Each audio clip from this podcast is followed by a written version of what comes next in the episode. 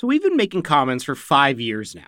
It's over a hundred episodes and counting. And our plan? Well, it's to keep making more seasons, even more episodes. And when I say we, I don't just mean the Commons team. I'm including you, our listeners and supporters. We can't make this show without you. We can't keep bringing you exceptional reporting every week without your support. We want to make it as easy as possible for you to become a Canadaland supporter. So, from now until the end of May, we have a special deal for our listeners. Sign up now for just $2 a month for the next six months. You'll get access to all the episodes of Commons one week early and ad free, as well as exclusive bonus content from all of our shows. There's discounts on merch, tickets to our live events, and so much more. This is a limited time offer, and it's a pretty great deal that helps support our journalism. Just go to canadaland.com slash join or click the link in your show notes to become a supporter today.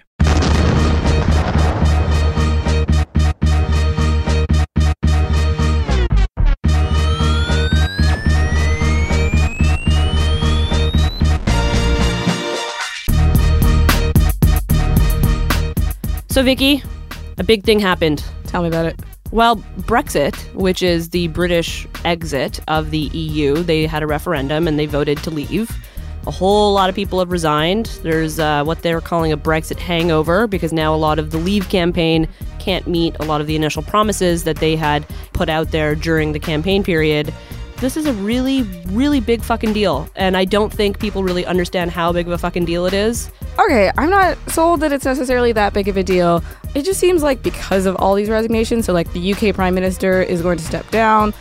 Boris Johnson, who is one of the leaders of the Leave campaign, has also decided he's not campaigning for the leadership. Nigel Farage, who is the head of the UK Independence Party, also head of the Leave campaign, is going to resign. Almost every single member of Labour's shadow cabinet has resigned everyone's basically saying like this was Peace such a bad idea. I don't even want it to touch my political legacy. And the one who's, who's most going to deal with it is David Cameron because we all know like it's going to be like David Cameron fucked up England. and that's that's going to be him for the rest of his life.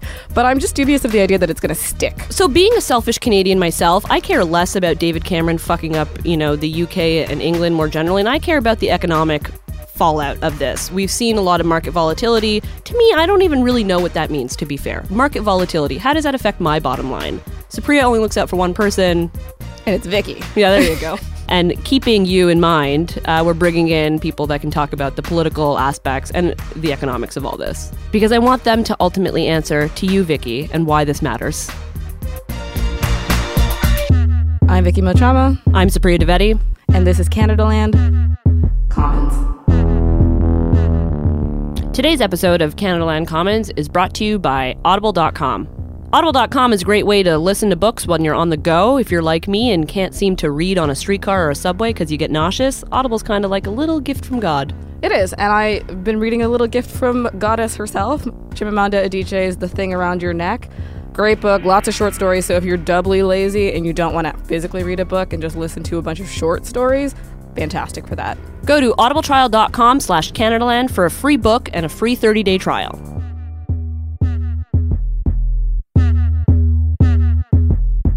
Before we get into that, I want to talk about what happened at Toronto Pride this weekend.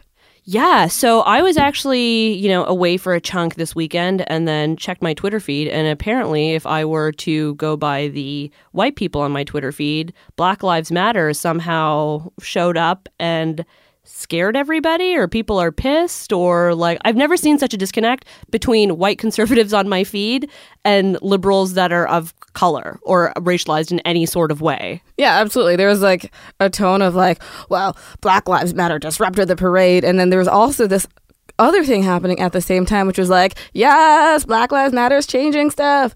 So basically, what happens is Black Lives Matter is was the honored activist group for Pride, and there's always an honored activist group.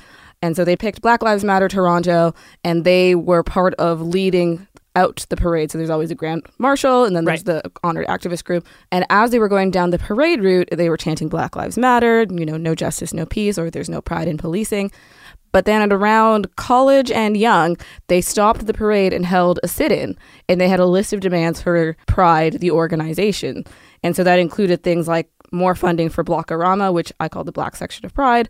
They wanted to reinstate some community stages and spaces. So the South Asian stage that used to be around, black queer youth used to have a space and tents where they could perform. And then they wanted other things that a lot of white conservatives stuck onto, which was they wanted no more police floats. And the police floats are a substantial portion. There's usually about 15 police departments who have a float. And so Black Lives Matter had this list and said they weren't going to re- let the rest of the parade move unless Pride agreed to this list of demands. That's incredible to host a sitting at an activist event was, you know, remarkable, but It also gets shit done because ultimately within 30 minutes there was an agreement that was reached, right? So it's not like this ended up being a huge standstill for hours on end. even if it had been, there was a basic misunderstanding that Pride and the queer community's organization of Pride is an activist moment.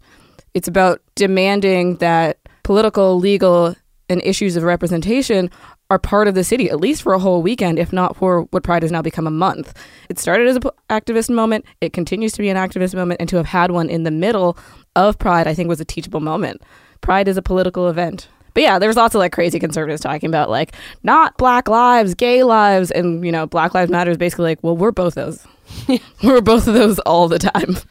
Those are. I, I love how people think things can be like mutually exclusive, right? At all times. Like, yeah, it's like some people don't understand like that somehow me, Vicky Mochama, as a black person, somehow decides like, well, for the next three hours I will be bisexual, but then after that I will be black, and you can't talk to me about either one in the three hours uh, in which I'm that.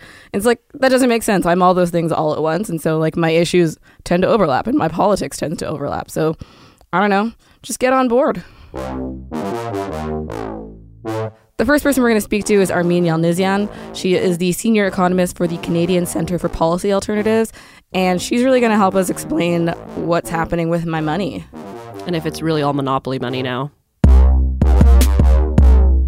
So, Armine, I wanted to ask you about the Brexit. I'm having difficulty understanding what the economic fallout is. Can you describe that for us? No, because nobody knows what it means. But everybody keeps saying that they do know what it means, so they're all really just a bunch of liars. Well, I don't know that they're liars. It's just that everything's up in the air. Like, are they going to, in the end, exit or not? When they exit, what does this mean? Because all of the things they promised apparently are not going to happen, like changing immigration levels or like reallocating the money they send to the Eurozone for boosting the NHS. So, why'd they do this in the first place? Plus, all these small towns that were getting subsidies from the EU that were helping them because they were in such economic decline. They are no longer going to get those subsidies. What does that mean? Like nobody knows what's going on. Actually, at the moment, it is like a slow motion car crash. Except for the markets, right? The markets are being very clear you guys made the wrong decision.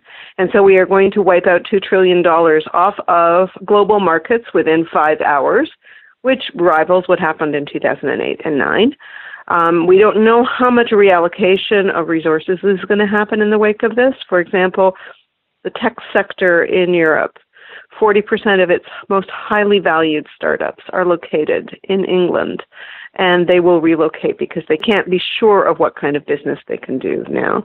And similarly, financial markets, where London was the uh, mothership of all European transactions, there will be some reallocation of those resources. The banks within 24 hours had already announced that they were going to reallocate some of their staff. It was unclear where they would go to, whether they'd go to Dublin, Frankfurt, or Paris. Looks like Frankfurt's going to take most of those jobs, but that's also unclear. So basically, what's the economic impact? Don't know. What's the market impact? Massive evaporation of value, but some of those markets have ticked up again the ones that haven't ticked up again, uh, the elements of the market that have not ticked up again in terms of trading are twofold. One is commodities because the economies will continue to slow, and the other is gold, which is always the commodity of last recourse. It's the commodity of safe haven, and that shot up by about eight percent. That's why I just I just save up gold bars, waiting for the zombie apocalypse in my basement at all times because it's the only it's the only safe bet, right? That and raisin bran. Raisin bran. God, that's awful. Gold or raisin bran? I'll take gold. So well, what does that eat mean? gold. Come on, come on, get real Yeah. here. You can't eat it, Yeah. right? She's right, Vicky. Come on. I think if you work really hard, you can eat gold. Yeah, but you think of your poop. You know, Um, so what does this mean for Canadians specifically? Like this all feels like we get to be the people playing violin while the Titanic ships like this other thing is happening elsewhere and we don't have to participate. If you are a traveler, for example, it is most excellent. If you're traveling only to England or the UK, um, where your dollar is now worth more. However, if you want to travel anywhere else, the plunging value of the pound sterling, it brought the Canadian dollar down with it because really where money went in the wake of the evaporation of the value of the pound was in three different directions. One was the yen, the Japanese yen. One was the uh, the euro itself, and the biggest effect was the dollar effect. And so our dollar has melted in value in comparison to the American dollar, and that means that it's more expensive for us to buy imports, and whereas it'll be cheaper for us to sell exports. There's a lot of wobbly knees right now in the U.S. The labor market had been doing really well and it's starting to hiccup. But when you've got, for example, the British economy growing at 0.4% before this event, takes nothing to blow them over onto the negative side of the ledger and see a recession. And when the fifth largest economy in the world goes into recession, it's very difficult to see how you untangle that from a further slowdown around the world we'll see how things go, but it doesn't look great right now. So does this mean the price of our raisin bran is going to go up as well? Yes. So what was the uh, the the pro Brexit economic argument anyway? Everything you're see- you're saying sounds terrible. One was we send money to the eurozone. If we kept that money here, we could actually spend it on things like the NHS, which is the National Health Service, which everybody understands to be under a huge amount of stress to deliver solid, you know, healthcare services across the country for an aging population. That was promise number one. Promise number two, and maybe the biggest promise, and this goes back to 2010 and David Cameron saying that he was going to cut the net inflow of immigrants down to 100,000, and instead it tri- tripled to more than 300,000. Now, only half of those people coming into the UK are from the EU. So it's like, what were you going to do with the other group? And a lot of the people that are coming in, like the enemy isn't the free flowing of labor mobility in the Eurozone, it's bosses in the UK seeking to get the cheapest possible labor for jobs that they say that Britons won't do. It's the same argument we have here with temporary foreign workers. Maybe there are labor shortages, maybe there aren't, but it's basically bosses seeing a cheaper way to fill in labor market needs. So the argument on both sides, both on the remain and the stay side, where we're going to reduce the number of immigrants. And then both of those promises within not even 24 hours were flip flopped on. I don't know if you're old enough to remember the 1995 Quexit vote, you know, whether Quebec was I was 10, yes. Yes, I, I am yeah, old enough were to 10. remember. I don't know if you remember anything from that in terms of what it felt like, but in Canada, it is very easy to say the federal government in Ottawa feels very remote from day to day life. You need to multiply that to understand the antipathy towards Brussels and the European Parliament, which is not elected. And they set all sorts of policy for all members of the EU. So the Remain side was if we leave, there are going to be huge economic consequences. The Stay side was you're not the boss of me. So the emotional argument won out. But the irony here is this this like gut instinct for more sovereignty for the United Kingdom has helped dissolve the United Kingdom itself. Scotland wants to leave the UK. Ireland is talking about sorry, Northern Ireland is talking about putting up a border with Southern Ireland. So you're you're seeing the United Kingdom itself kind of collapse under the weight of sovereignty. Is there something to be said that globalization has sort of left behind your, your average everyday worker? You know, you were mentioning market volatility. I don't have any markets to worry about. The only thing I worry about is what's underneath my mattress for the most part. I can only assume that your average worker is, is the same. So, how do you make an argument to your average everyday UK Joe that it was better to stay because of, of these trade deals and this and that when their bottom line may not even be affected? Oh, their bottom line will be affected, but that wasn't communicated very well because really what the referendum came down to was pro status quo, anti status quo. And that kind of lines up along the lines of I've got a lot to lose should the status quo change versus I got nothing to lose. What do I care about the status quo? The status quo was great for the 1%, didn't do butt gifts for me. So that's how it lined up. So the anti globalization, the anti Europe vote really did tap into this sense that what has globalization done for me lately, right? Like it's helping people that are already rich, but it's not helping me. I want to go back to what you just said about market volatility not affecting sure. me. I want you to think twice about that because whereas you're probably not an investor, so I mean, don't- I am. I just, I, I was just making the point that I think for your average person, especially millennials, I don't think we see a lot of the business chatter reflect us or our needs. I would think. Without question, and I would actually love to talk to you some more about that because I I completely agree with you that there's this kind of generational disconnect about what does the market mean to you. So one of the things that market volatility means is that value vanishes, and that means more old people who lose more pension income are in the labor market for longer and crowding out younger people, right? They can't retire as fast because literally trillions of dollars evaporated. Similarly, when there's market volatility, it's unclear where investors are going to invest. Will they invest in the UK? Maybe they will take their money and run. Maybe they will go someplace else, which means higher unemployment, which always screws younger workers. And because there has been no real recovery, uh, particularly for young people, in the wake of the 2008 2009 crisis, it just means things get even more precarious for young workers. So, the third element of what market volatility means is it means less profitability for companies. There's always a relationship between what the financial market is doing and what the real economy is doing. And when there's less money to invest, you need to be more of a magnet for the money that's out there. How do you become a magnet for the money that's out there? You got to show you have higher returns on investment than other investments. How do you get that in a world where people are buying less? You actually screw the workers more. You cut their benefits, you cut their wages, you cut their numbers. You do anything to lower that input cost to increase the profit cost. So market volatility almost immediately translates into worse jobs and fewer jobs out in the labor market. I think it's fascinating that you mentioned that sort of intergenerational differences because I'm of the cohort of people who went to school shortly ar- around the time of the first 2008 crash. And then now we're looking at this situation where there's $2 trillion wiped off the global market.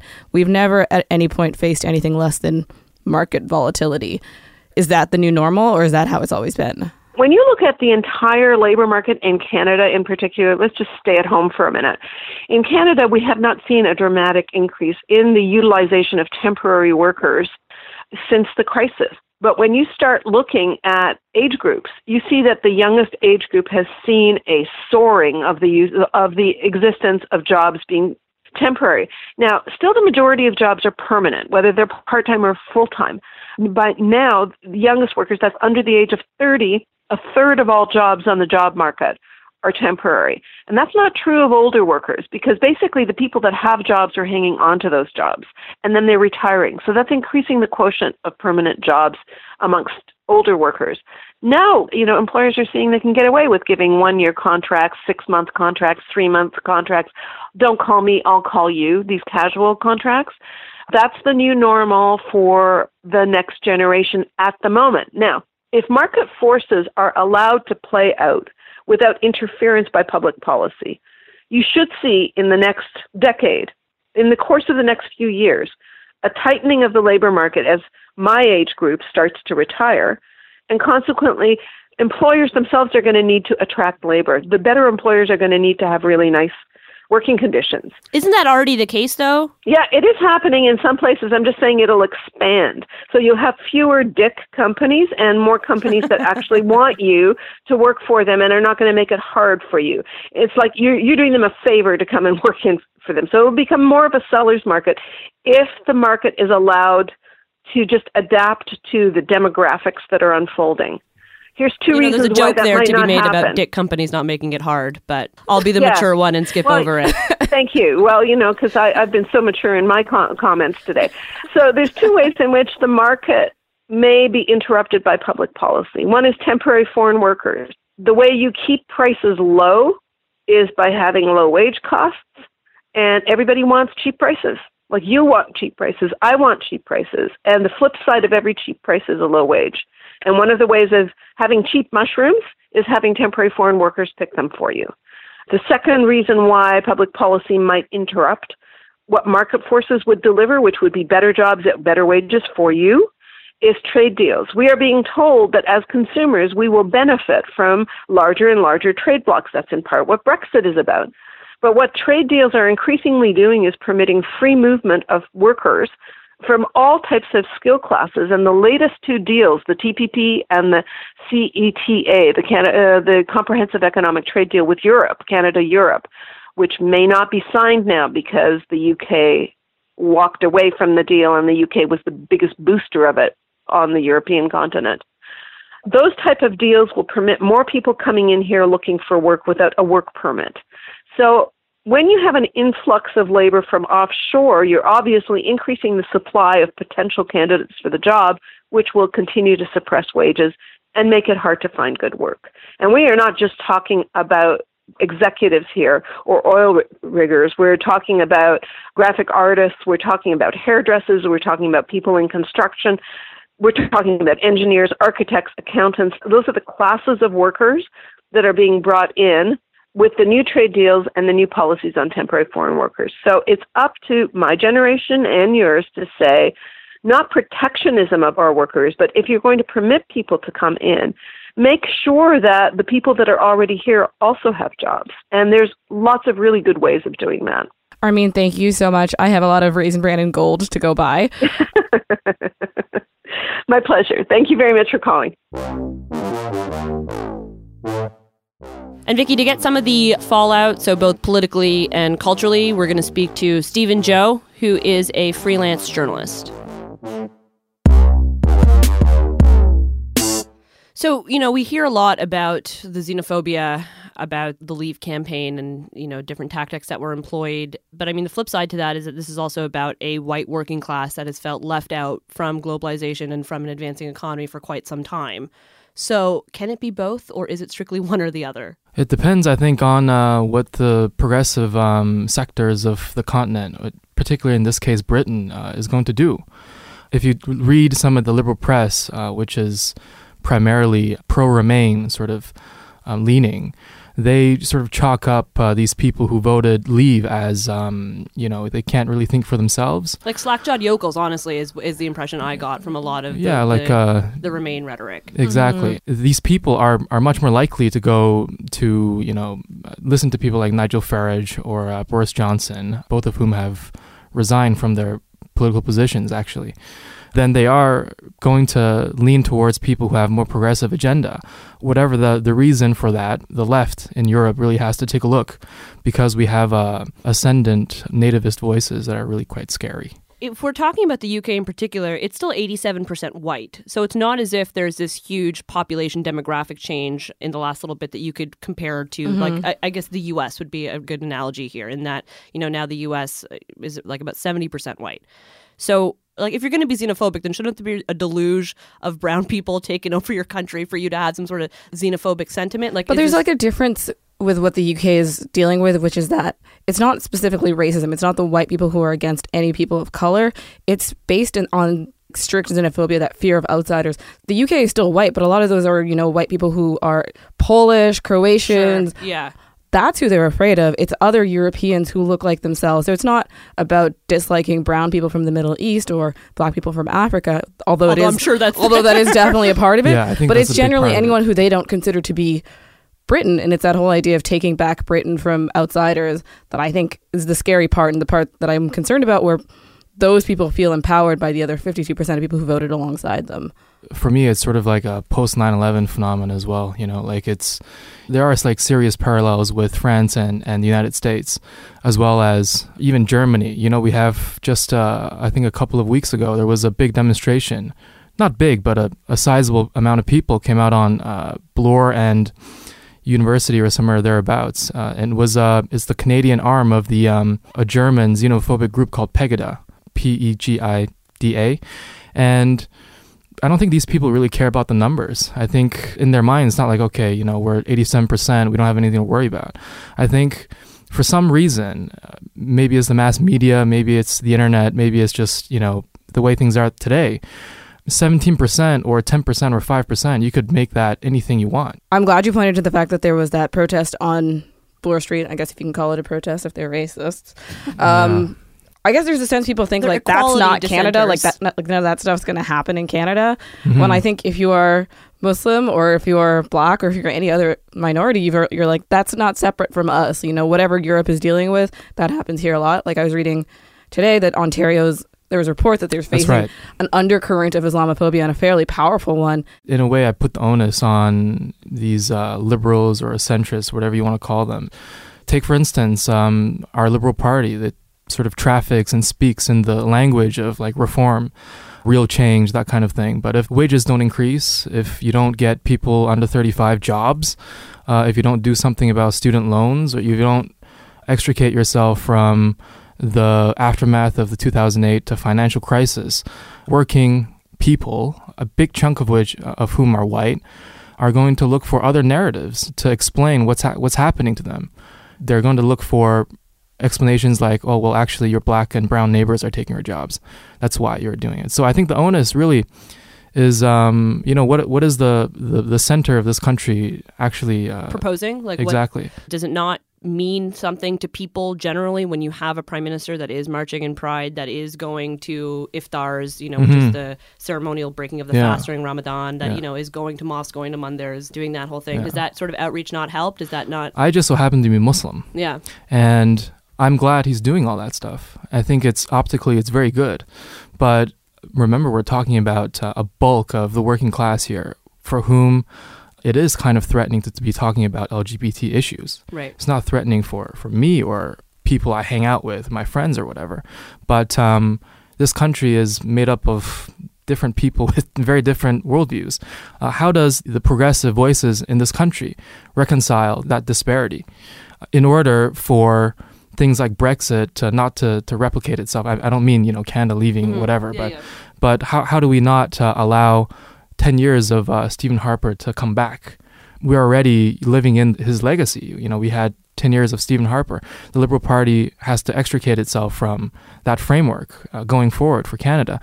How can we do that while being both non-racist, you know, uh, un, uh, fighting against Islamophobia, but making the case also to working people? And that particular point has to do with economic and political changes.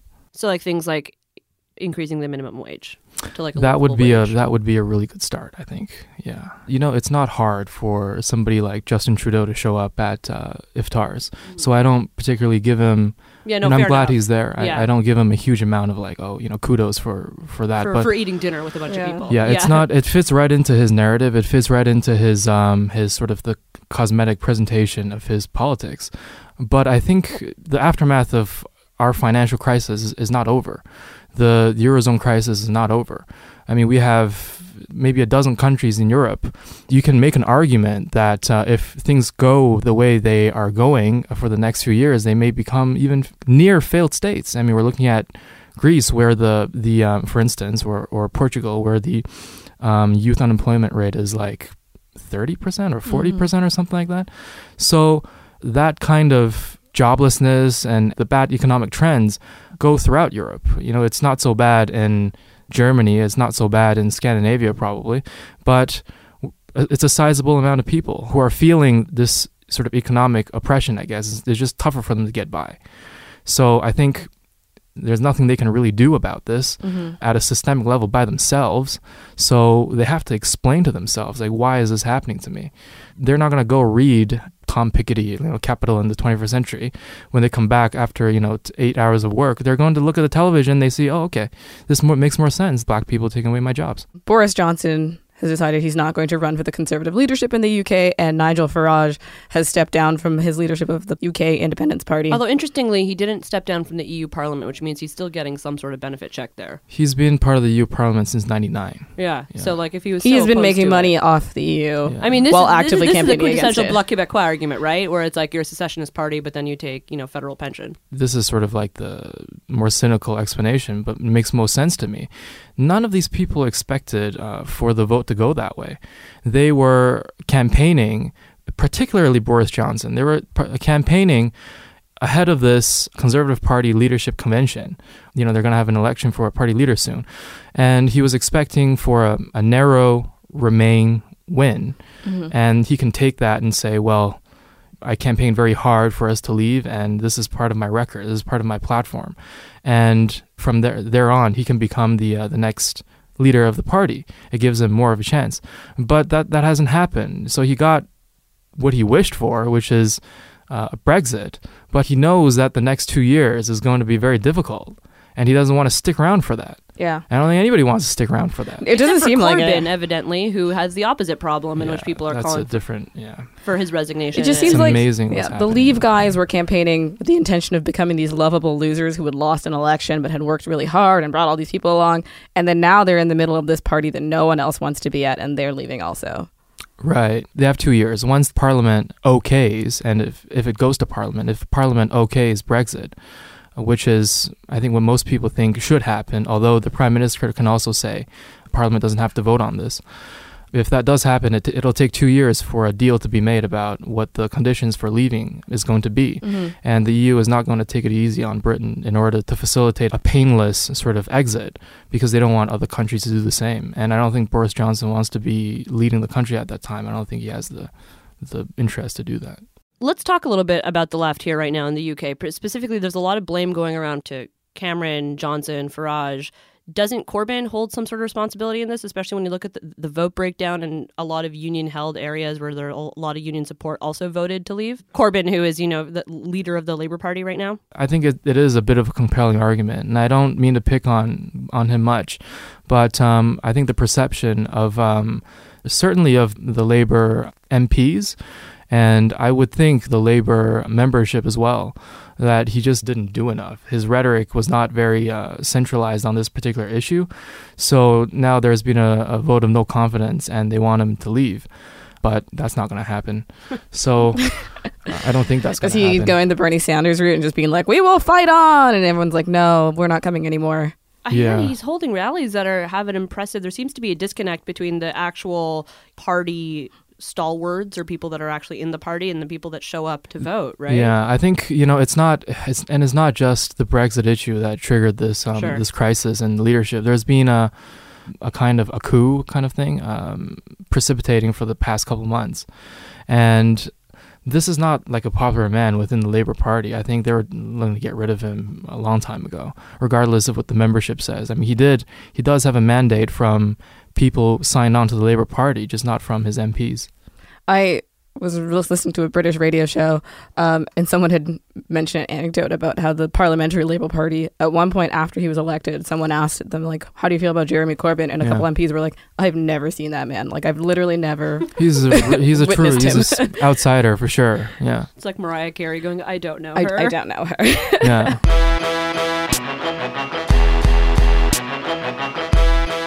And that's a wrap for this week's Canadaland Commons. Make sure to follow us on Twitter or Facebook. Just uh, type in Canadaland Commons into that search bar.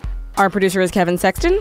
Also, you, Vicky, this week. Thank you, thank you. The great music you're listening to throughout this podcast is produced by Nathan Burley. You can visit us at CanadaLandShow.com. If you want to get a hold of us, you can email me, Vicky, at CanadaLandShow.com.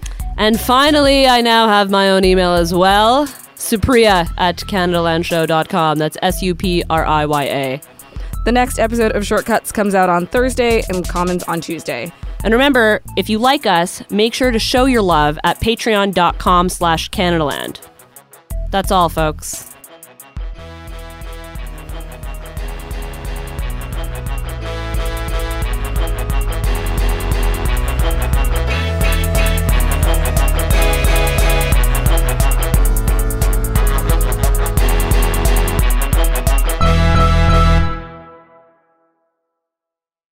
This episode is brought to you in part by the Douglas Mattress. Now, I've said it before and I'll say it again. One of the best, and I mean the best things you can do for yourself is to get a good quality mattress. The time is now, people. Douglas is giving our listeners a free sleep bundle with each mattress purchase. Get the sheets, pillows, mattress protector, and pillow protectors free with your Douglas purchase today. Visit douglas.ca slash Canadaland to claim this offer. That's douglas.ca slash Canadaland to claim this offer.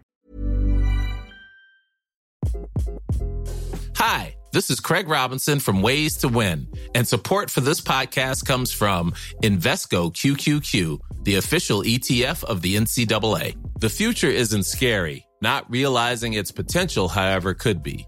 Just like on the recruiting trail, I've seen potential come in many forms as a coach. Learn more at Invesco.com slash QQQ. Let's rethink possibility. Invesco Distributors, Inc.